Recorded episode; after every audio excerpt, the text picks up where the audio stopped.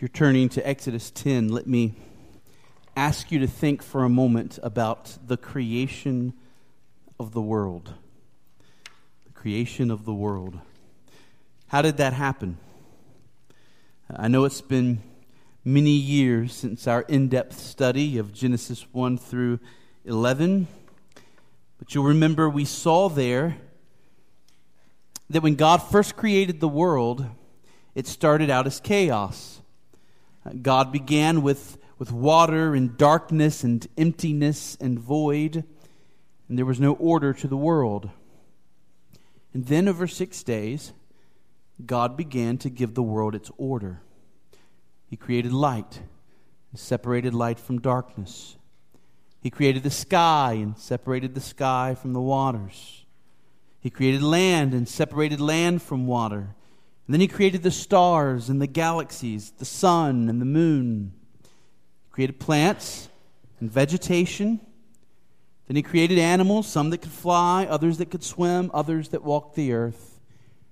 And then finally, last of all, God created man. Well, what we have been seeing as God has unleashed plague after plague after plague upon ancient Egypt is the return to chaos. What we've been seeing in these plagues is the decreation of the land of Egypt because everything in those six days of creation has now been affected. The livestock is now dead. The vegetation that survived the plague of hail has now been destroyed by the swarms of locusts. The air has been filled with flies with gnats and other flying things. The water has been turned to blood. In different plagues at different times, God has struck every part of creation. All that, rem- all that remains are the bookends. The very first act of order that God performed upon this earth was the creation of light. And the final and last and climactic act of God's creative work was the creation of man. And so, in these final two plagues, we're going to see God strike light, the sun, and then we're going to see him strike man with the death of the firstborns. In other words, God has left nothing untouched by these curses. The creation order that God has given this world has been taken away from the kingdom of Egypt. And so John Mackay says this about the ninth plague. He says, In it, an ominous darkness suddenly grips Egypt with paralyzing intensity. And though the darkness does not itself directly bring death, the source of life and light for Egypt has been overpowered and the threat that ho- hangs over the land is made very evident. There is a note of finality in this plague. Darkness had been characteristic of the world before it was ordered by the divine decree. So now, the order that had prevailed in Egypt is being reversed by the divine decree of judgment back into primal chaos. So, this is the decreation of Egypt that we have been witnessing. The Egyptians wanted to ascribe every aspect of creation to some pagan deity. But all of Egypt's gods have been powerless to stop this decreation.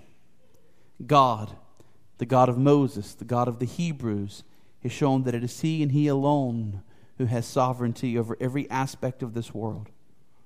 He alone creates, and He alone decreates. He has the whole world in His hands. So let's see this tonight. We come to the ninth plague. We're going to begin reading in verse 21. Verse 21, and this is the word of God. Exodus 10, verse 21. Then the Lord said to Moses, Stretch out your hand towards heaven, that there may be darkness over the land of Egypt, a darkness to be felt. So Moses stretched out his hand toward heaven, and there was pitch darkness in all the land of Egypt three days. They did not see one another, nor did anyone rise from his place for three days. But all the people of Israel had light where they lived. Then Pharaoh called Moses and said, Go, serve the Lord. Your little ones also may go with you. Only let your flocks and your herds remain behind. But Moses said, You must also let us have sacrifices and burnt offerings, that we may sacrifice to the Lord our God. Our livestock also must go with us, not a hoof shall be left behind. For we must take them to serve the Lord our God, and we do not know with what we must serve the Lord until we arrive there. But the Lord hardened Pharaoh's heart, and he would not let them go. And then Pharaoh said to him, Get away from me. Take care never to see my face again, for on the day you see my face, you shall die. And Moses said, As you say, I will not see your face again. Let's begin with our observations. Here's our first observations about this passage. Number one, this final plague of the three triads came with no announcement this final plague of the three triads came with no announcement. So we've seen before that the ten plagues are actually three sets of three, three triads, followed by the final climactic tenth plague that they've been leading up to. So when you think of the first nine plagues, separate them into three triads, you begin to see some parallels between each set of three. Uh, each set of three seems to be its own cycle of plagues, following the same pattern each time. And just like the third plague, and just like the sixth plague, this ninth plague comes as a judgment from God against Pharaoh's hard heartedness. There is no warning for the third, sixth, or ninth plague. Each one of them comes after Pharaoh has pretended to repent, and then he didn't. And each one of them comes upon him as judgment for his failure to follow through. This plague comes with no warning, no opportunity for Pharaoh to repent, no opportunity for Pharaoh to prevent this plague. This plague falls on Egypt in the same way that Jesus will return to rescue his people and judge this world. It came like a thief in the night. Uh, the people of Egypt did not expect this darkness. They did not go out to their grocery stores and load up on milk and bread, saying, Three days of pitch darkness are coming. This was not a natural eclipse that could be foreseen by their astronomers or their astrologers. This darkness came suddenly, unannounced. And that's exactly how it will be for this world when the day of judgment comes. People will not wake up that morning thinking, well, today is the day. No, their minds will be fixed on the typical, the routine, the ordinary. What do I need to get done today? What are my plans for the weekend? Hey, did you see that show on television last night? And then all of a sudden, like a thief in the night, the typical, the routine, the ordinary, it will all be gone. And all that will matter in that moment is your eternal soul standing before the King of ages, ready to give your account. Your eternal dwelling place, my eternal dwelling place, the place we belong, it will be determined on that day of judgment, and it will come suddenly and unannounced. Second observation this was a darkness to be felt. This was a darkness to be felt, right? There, there's darkness, and then there is darkness. Um, there is a kind of soft darkness that maybe most of us experience when we turn the lights off in our room to go to sleep at night, right? Where maybe there's, there's just a little light in the room or, or very faint light in the room. Maybe at first it appears dark, but we let our eyes adjust for a moment. And even in the dark, we can begin to make out some little shapes in the room. We, we can kind of see where the dresser is or where the bed is. You ever stayed in a room with, with blackout curtains? Right? Many hotels have, have blackout curtains. Um, these curtains tend to block out far more light than your typical curtains and they're more conducive to sleep. But when you're in a room with blackout curtains and there's no lights from any electronics or anything else shining in the room, you truly cannot see your hand in front of your face. It's a darker kind of darkness. Well, this darkness that fell upon the land of Egypt was deeper than even that. Because our text goes out of its way to stress just how deep this darkness was. Verse 21 says, This was a darkness to be felt. That means it was thick, it was a heavy darkness. Uh, the only other place that this Hebrew word is used in the Bible is when Samson, who no longer has any eyes, reaches out his arms and feels the pillars of the Philistine temple. And just as he could feel those pillars with his hands, so Moses is saying this was a darkness that could actually be felt by the Egyptians. Verse 22 uses the phrase pitch darkness. That's how the ESV translates it. Uh, literally, it's in the Hebrew, it's dark darkness, right? So remember, we've talked about this, how in ancient times they used repetition to emphasize. So this wasn't just darkness, this was dark darkness. And then, as if we haven't gotten the point, verse 23 makes it even clearer. This darkness was so thick that people could not see each other, and they had to remain in their homes. They could not go outside of those places where they were most familiar. In our homes, most of us maybe could get around in pitch black darkness because we kind of know where things are. We have a, a mental picture in our mind. But to go outside in this heavy darkness was to risk injury or even death. This was a paralyzing darkness over the land of Egypt. Everything stopped.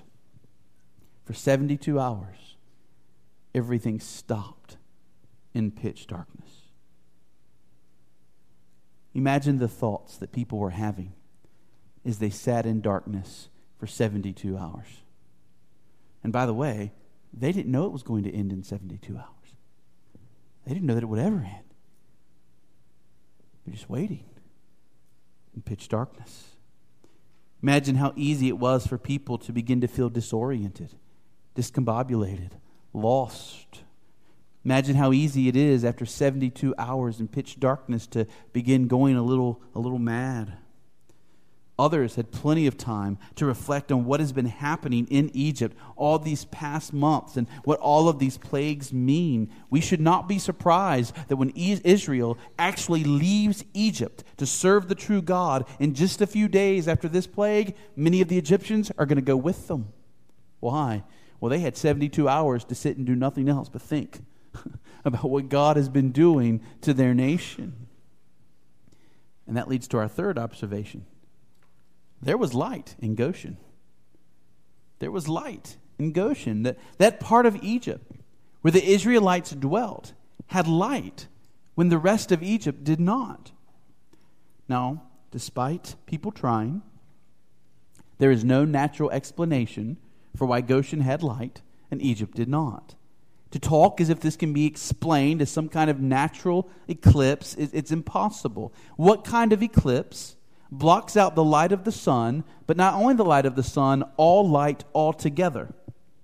What kind of eclipse lasts for three days, blocking out the light of the sun, the light of the moon, and the light of the stars? What kind of eclipse would that be? Uh, what kind of eclipse blocks out light for an entire nation while letting light through for one small region? Of that nation. In other words, when you think about it, there could be no doubt this was the miraculous, supernatural hand of God. And the significance was palpable. The followers of the Egyptian deities were in darkness, and the followers of Yahweh were in light, and everybody knew it.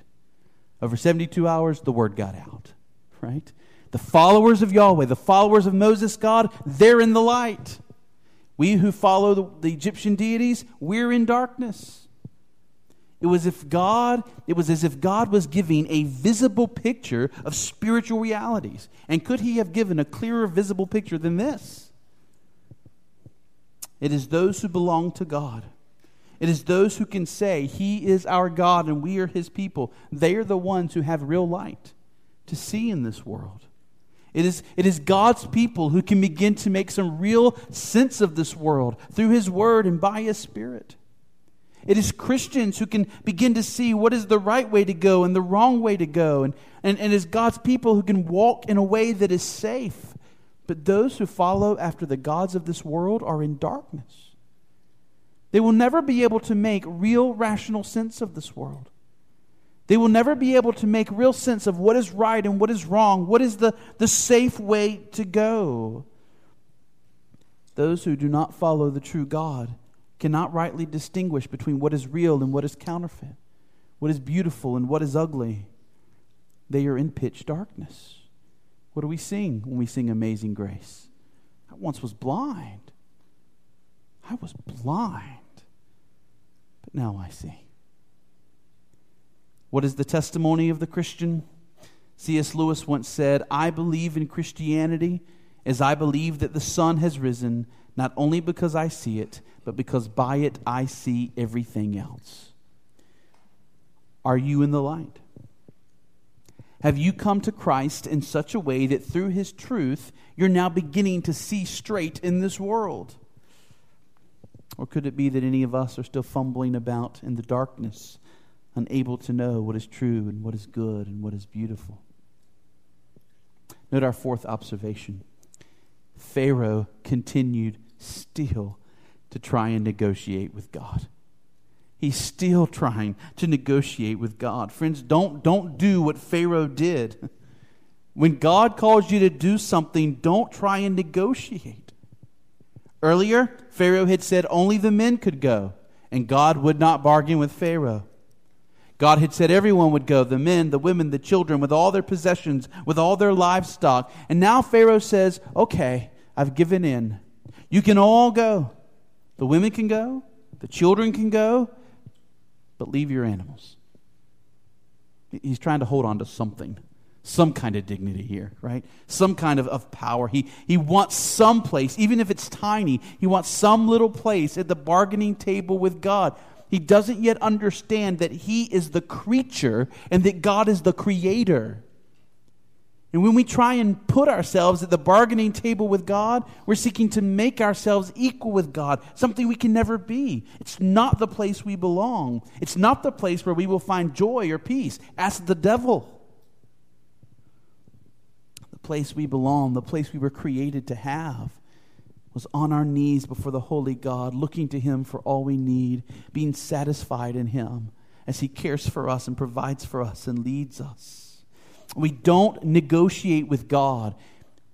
We ought to find our freedom and our joy in surrender. Surrendering is a wonderful place to be when we're talking about Almighty God. One of my favorite songs is by a Christian band from the 90s called The Waiting. And uh, the song is called Hands in the Air. And it's about this man who is struggling to surrender. He knows that God is calling for him to do something. Um, he doesn't say what it is in the song. Maybe there's a sin that God's calling him to give up. Maybe it's some act of obedience that he's been resisting. But whatever it is, this man has been fighting with God. He's been trying to resist God. He's been, been wrestling against God. But, but like God with Pharaoh, this man is beginning to realize that God has proven too strong. So at the beginning of the song, he says things like this He says, On these lonely, raging mornings, I would whip you if I could, but you're on the mighty side of strong, and you're on the perfect side of good. And now that I'm exhausted, I think I'm ready to admit that I have spent all my resistance on someone I can't resist. I've been toe to toe too long, and I'm tired of fighting you. You see, you were too strong because I am black and blue. You ever been there? You ever been there with God? You ever found your will resisting what you know God would have you do? And have you ever had God beat you down? Have you ever had God make you feel miserable until you were brought to a place where you could not fight anymore? And when you finally surrendered, it turned out to be the most wonderful thing.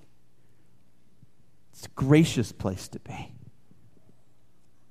Uh, in the song, the man finally comes to that place of surrender.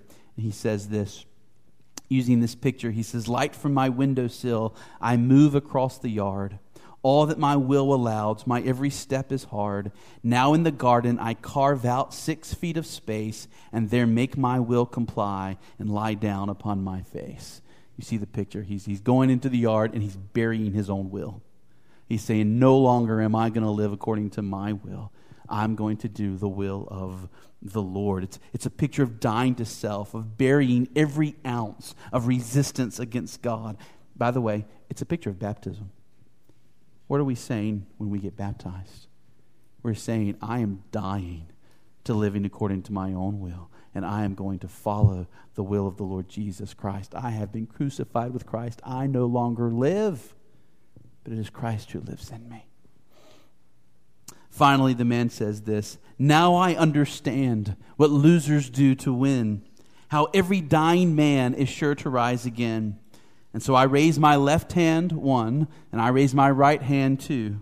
And under the morning sun, my spirit cries to you, Okay, hear what I say as I raise my hands in surrender today, right here under the sun, singing, Thy will be done. Okay, hear what I say, hands in the air, singing, Have thine own way. Have thine own way. By the way, those are the words of a happy Christian. Do you know that? That's, that's where the Christian is when he's happiest, at the place of surrender, knowing I am in the hands of Almighty God and I will do what he calls me to do. Yes, the cost can be high. Oh, God can call us to do anything. So the cost can be high. But how wonderful to have the freedom of saying, Thy will be done. Have thine own way. Wherever you lead, I will go. I'll follow my Lord who loves me so. Wherever you lead, I'll go. Are you there? Is that where you are with Christ? Are you at the place of complete surrender with your life? Notice our fifth observation. Moses declared that he will not see Pharaoh's face again. He declared that he will not see Pharaoh's face again. So the ending of this account is really something because it's, it's thick with irony, right? Basically, Pharaoh first declares to Moses that he must be careful never to see Pharaoh's face again. Pharaoh says to Moses, If you see my face again, I'm going to kill you. Moses, I've had too many of these you showing up while I'm going to the Nile in the morning, right? I'm tired of seeing you come announcing these plagues. If I see your face again, you will die. Now, one question we might ask is can Pharaoh even see his face now in the midst of this plague of darkness? I suppose we can assume that maybe there's some candles or some torches, something being used to, to facilitate this encounter. I, I would assume Moses can see Pharaoh's face now. But Pharaoh is threatening that if Moses ever sees him again, Moses will die. And yet, think of the irony Pharaoh can't seem to control whether anyone can see anybody's face much these days. Pharaoh is still acting as if he has some power. But this entire kingdom has been paralyzed through this agent of God who's standing before him. Moses is now the one in the position of authority. This simple shepherd with his simple shepherd staff, has brought the mightiest nation on earth at this time to its knees. And Pharaoh is still almost in insanity, acting as if he still has some control. And Moses is not intimidated. This little speech from Pharaoh is almost laughable. Uh, John Mackay calls this the bluster of an overwhelmed man denying his own powerlessness. Bluster. You ever hear somebody who's blustering? This is bluster. But on the other side, Moses can speak with confidence because he is the Lord on his side. Moses says to Pharaoh, As you say, I will not see your face again. And those are strong words from someone who just made everything pitch black in the last three days. Uh, Pharaoh speaks authoritatively, but he doesn't have a leg to stand on. Moses speaks authoritatively, and he has the power of God behind him. Now, it's hard to overstate how powerful this assault was against Egypt's chief god. Right? We've been looking at all these gods that have been assaulted by these plagues. Well, there was no god in Egypt that was exalted more highly than the god Re, sometimes called Ra.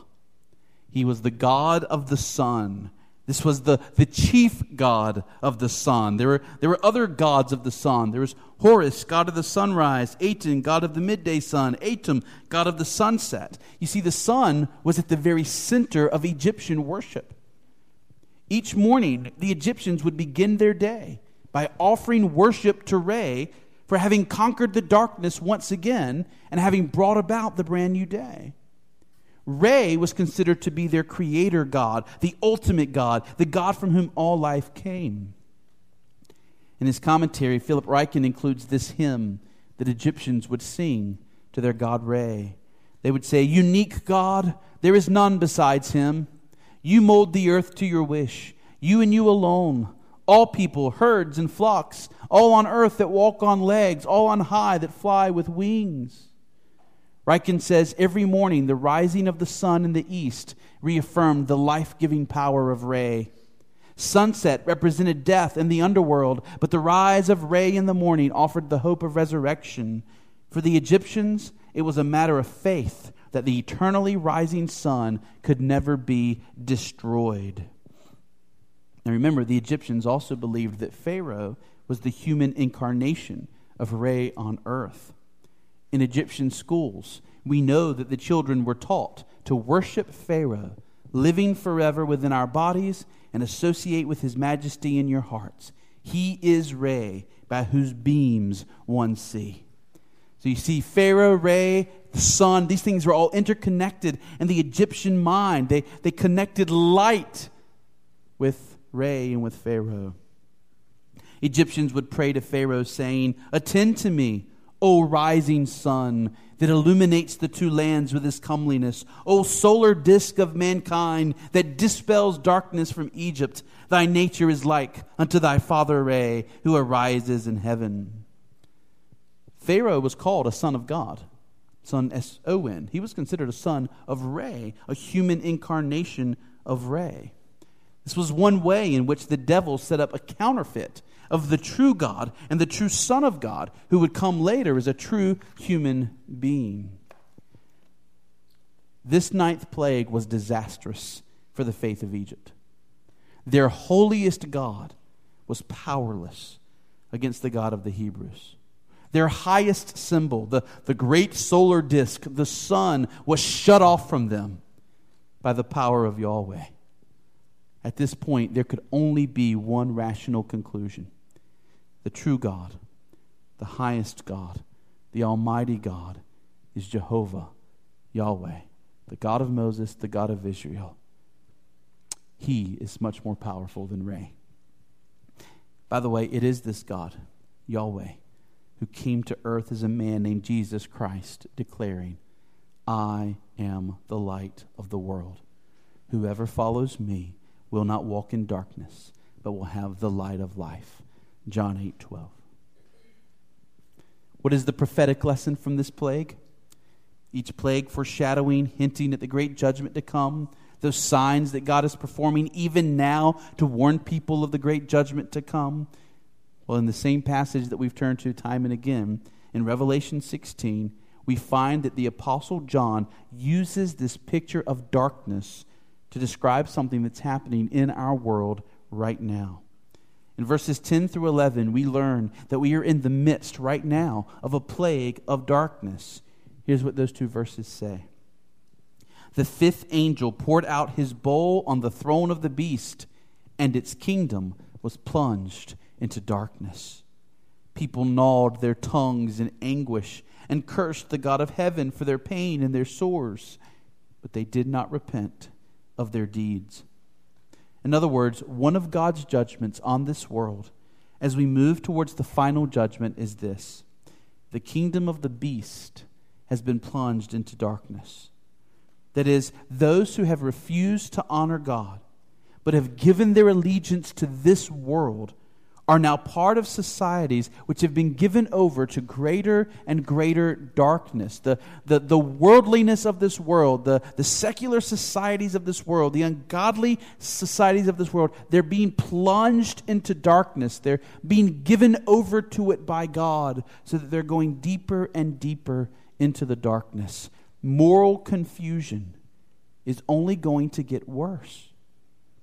Idolatry is going to get worse.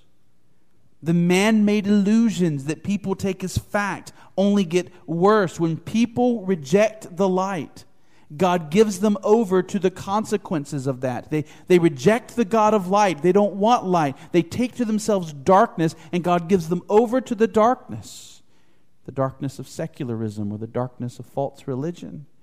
And they go further and further and further down that rabbit hole. And where does it lead? Revelation 16 says it leads to people in anguish and suffering.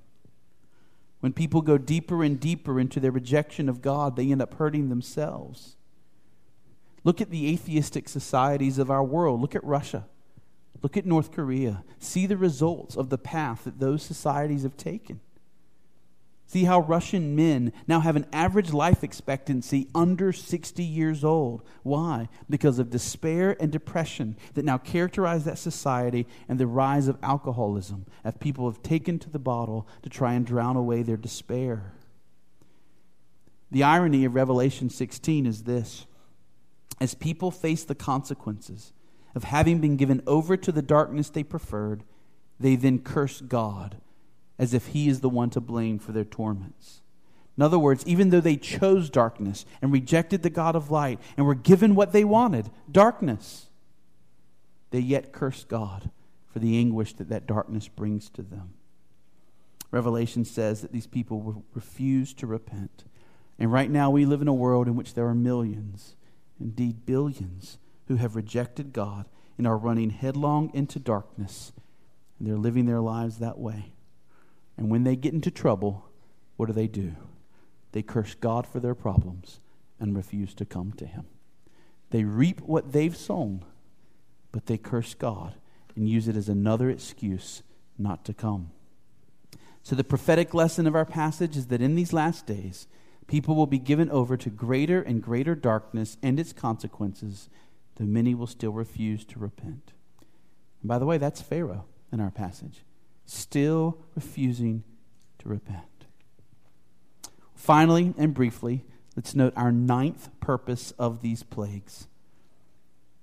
And here is the ninth purpose to teach that nothing less than a miracle will bring a person to repentance. Nothing less than a miracle will bring a person to repentance. You see, at the end of the day, if God doesn't humble our hearts and bring us to repentance, we will never be saved. Reason alone will never win anyone to Christ. Pharaoh has been given reason. If reason was the converting power to save people, Pharaoh should have submitted to God a long time ago. But our minds serve our hearts. What we prefer, our minds can find a way to justify. If anyone has plenty of evidence before him that he needs to submit to God, it's Pharaoh. But reason alone won't suffice. His heart still craves power and rebellion. And so his mind finds ways to explain away the wrong he's doing.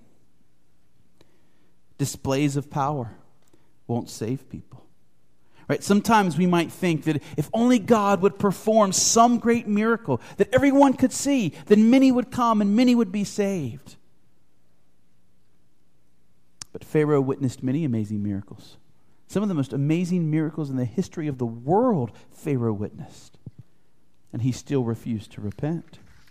Jesus himself performed more miracles than the Apostle John said he could even write down. And yet, that many miracles was not enough for the people who followed after Christ. They always wanted more. They were always saying, Give us one more sign, then we'll believe.